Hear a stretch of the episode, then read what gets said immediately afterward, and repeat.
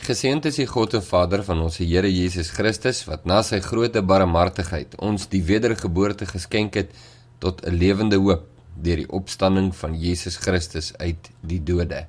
Vandag se fokus: wedergeboorte wat geskenk is deur die opstanding van Jesus Christus uit die dode. Baie welkom by hierdie Vita Day seminar Bybelstudie oor 1 Petrus. Ons is in hoofstuk 1 vers 3. Nou die opstanding van Jesus is die sleutel tot wedergeboorte. Sonder die opstanding van Jesus is wedergeboorte nie moontlik nie. Sonder wedergeboorte is daar nie 'n nuwe lewe nie. En dit is belangrik dat jy dit sien dat wedergeboorte in die Ou Testament nie moontlik was nie. Want Jesus het nog nie gesterf nie en is nog nie opgewek nie. Maar in die Nuwe Testament is daar heeltemal 'n nuwe bedeling, nuwe lewe nuwe krag en dit is moontlik gemaak deur die opstanding van Jesus uit die dode. Ons sien Jesus se woorde aan Lazarus se suster in Johannes hoofstuk 11 as hy sê ek is die opstanding en die lewe. Wie in my glo, sal lewe al het hy ook gesterwe. En elkeen wat lewe en in my glo sal nooit sterwe tot in ewigheid nie. Glo jy dit? Nou, die dinge wat ons aandag nodig het is die feit dat Jesus nie net opgestaan het uit die dode nie, maar dat hy die opstanding en die lewe is en dat wie in hom glo, daardie lewe, die lewe van Jesus, die opstandingslewe dan bekom. Ongeag of hy nou sterwe, maar dan ook die uitlating dat elkeen wat in hom glo, sal nooit sterwe nie. Ons moet 'n paar begrippe hier van mekaar skei om dit te kan onder, uh, te kan verstaan. Anders te maak ons dalk snaakse afleiding soos die een predikant wat uit hierdie vers verstaan dat as jy in Jesus glo en jou identiteit in Jesus regtig verstaan dan sal jy nie fisies sterwe nie en dis nie wat Jesus daar sê nie. Openbaring 1 vers 17 tot 18 sê Jesus ek is die eerste en die laaste en die lewende en ek was dood en kyk ek leef tot in alle ewigheid. Amen. Ek het die sleutels van die doderyk en van die dood. So ons weet Jesus het opgestaan uit die dode en wedergeboorte moontlik gemaak. Hy is die opstanding en die lewe en in hierdie gedeelte sien ons ook hy is in beheer van die doodryk en van die dood. Daar is vier begrippe wat ons graag in hierdie video wil verduidelik. En dit is die begrip eerste opstanding, eerste dood, tweede opstanding en die tweede dood. In Openbaring 20 vers 6 staan hierdie woorde: Salig en heilig is hy wat deel het aan die eerste opstanding. Oor hulle het die tweede dood geen mag nie, maar hulle sal priesters van God en van Christus wees en sal saam met hom as konings regeer 1000 jaar lank.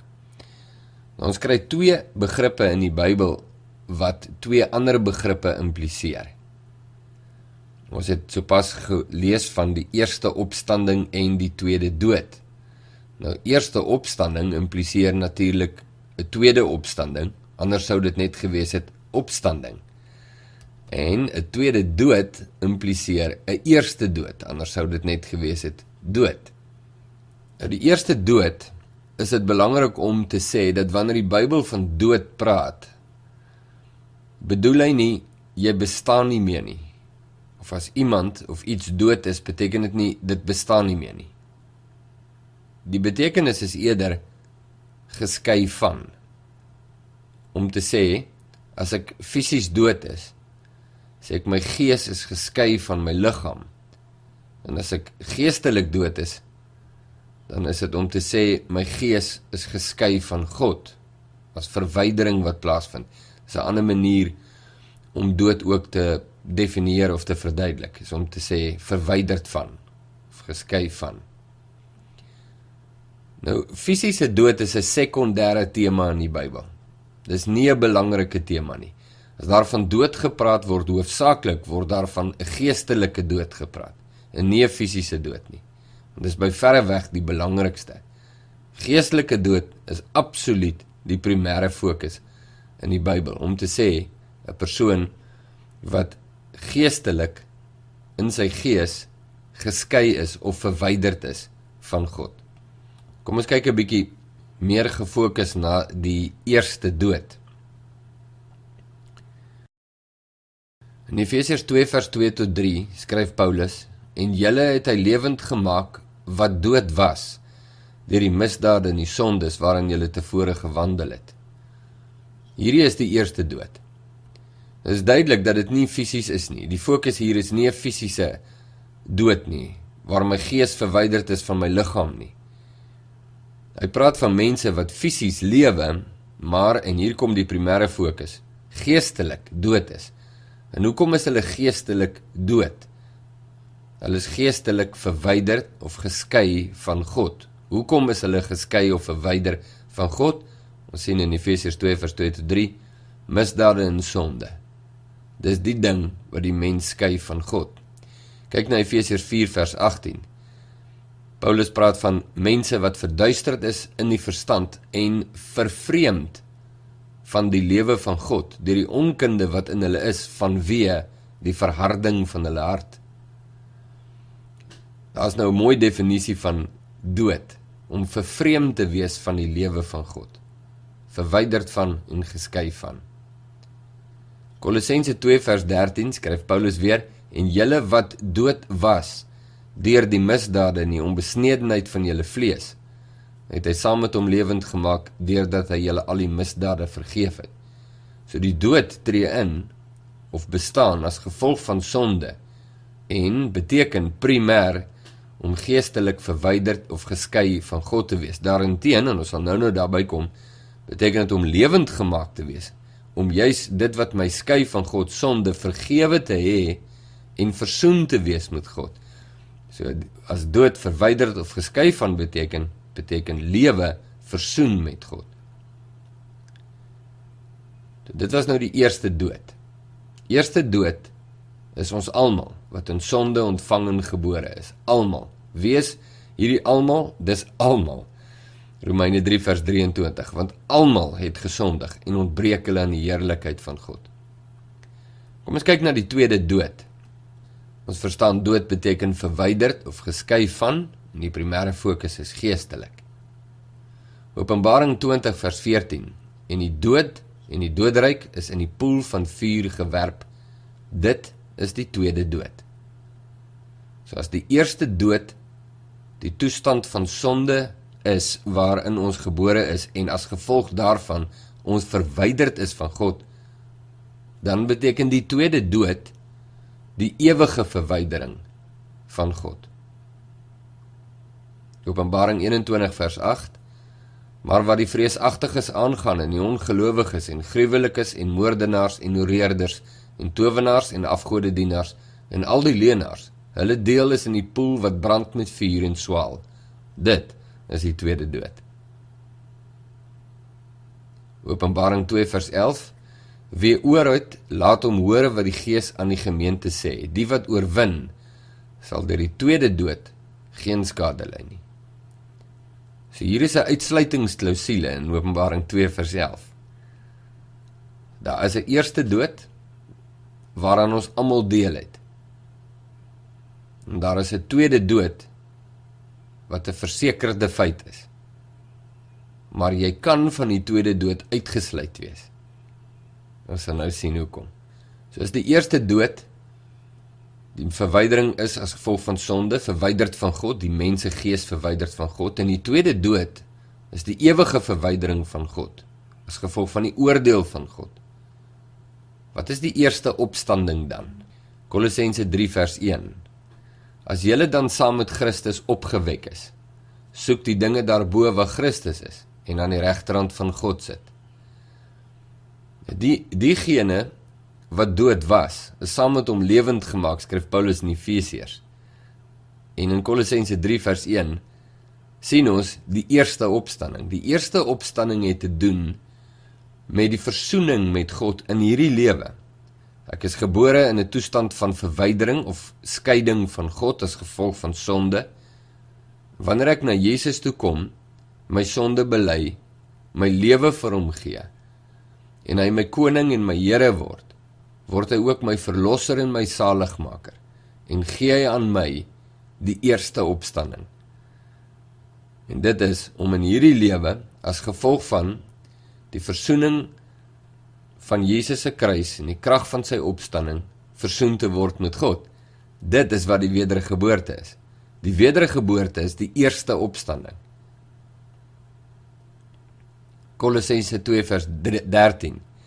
En julle wat dood was deur die misdade en die onbesnedenheid van julle vlees, het hy saam met hom lewend gemaak deurdat hy julle al die misdade vergeef het.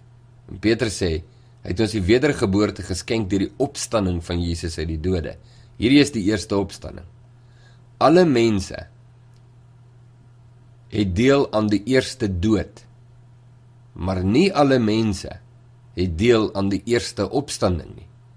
Net die wat hulle knie buig voor Jesus en hom aanneem as hulle Here en saligmaker en verlosser, het deel aan die eerste opstanding.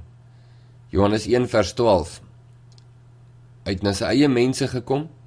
Sy eie mense het hom nie aangeneem nie, dan vers 12 wat sê: "Maar almal wat hom aangeneem het, aan hulle het hy die mag gegee om kinders van God te word." Die eerste opstanding is die wedergeboorte. Wat is die tweede opstanding? En baie van die wat in die stof van die aarde slaap, sal ontwaak, sommige tot die ewige lewe en sommige tot groot smaadheid vir ewig gryslik. Is Daniël 12 vers 2. Nou, alle mense het deel in die eerste dood. Nie almal het deel in die eerste opstanding nie. Alle mense sal deel hê aan die tweede opstanding. Nou die tweede opstanding is waar almal wat fisies gesterf het opgewek word om voor God te staan om loon te ontvang vir hulle lewe. Of hulle nou wedergebore is of nie wedergebore is nie. Daniël 12 vers 2 lig dit nou mooi uit. Sommige sal opgewek word tot lewe met die tweede opstanding en sommige tot groot smaadheid. Kyk hoe ekho hierdie woorde in Handelinge 24 vers 15. En 'n hoop op God het, 'n hoop wat hulle self ook verwag dat daar 'n opstanding sal wees van die dode, regverdiges sowel as onregverdiges. Die eerste dood is om gebore te wees in sonde verwyder van God. Die eerste opstanding het te doen met die wedergeboorte. Die tweede opstanding is die lewe hierna heiliges en onheiliges wat opgewek word om voor God te staan en rekenskap te gee vir hulle lewe. Die tweede dood is die ewige verwydering van God. Kyk nou weer na Openbaring 20 vers 6. Salig en heilig is hy wat deel het aan die eerste opstanding, wedergeboorte. Oor hulle het die tweede dood geen mag nie. Die wat wedergebore is en versoen is met God in hierdie lewe, as hulle fisies sou sterwe, en opgewek word in die lewe hierna, sal daar vir hulle geen ewige verwydering van God wees nie, maar wel ewige versoening met God. Tweede dood het dit oor hulle geen mag nie. Hulle sal priesters van God en vir Christus wees en sal saam met hom as konings regeer 1000 jaar lank. Petrus sê: "Geseënd is die God en Vader van ons Here Jesus Christus, wat deur sy groote barmhartigheid ons die wedergeboorte geskenk het tot 'n lewende hoop deur die opstanding van Jesus uit die dode. As jy na hierdie video kyk en jy het nog nie die eerste opstanding, die wedergeboorte deelagtig geword nie, dan is hierdie 'n baie ernstige appel op jou siel om vir jou te sê: alle mense het deel aan die eerste dood en alle mense het deel aan die tweede opstanding. Nie alle mense het deel aan die eerste opstanding nie. Maar as jy die eerste opstanding nie deelagtig is nie, sal jy die tweede dood ingaan om vir ewig en vir altyd van God verwyder te wees. Jy het vandag nog gekaan.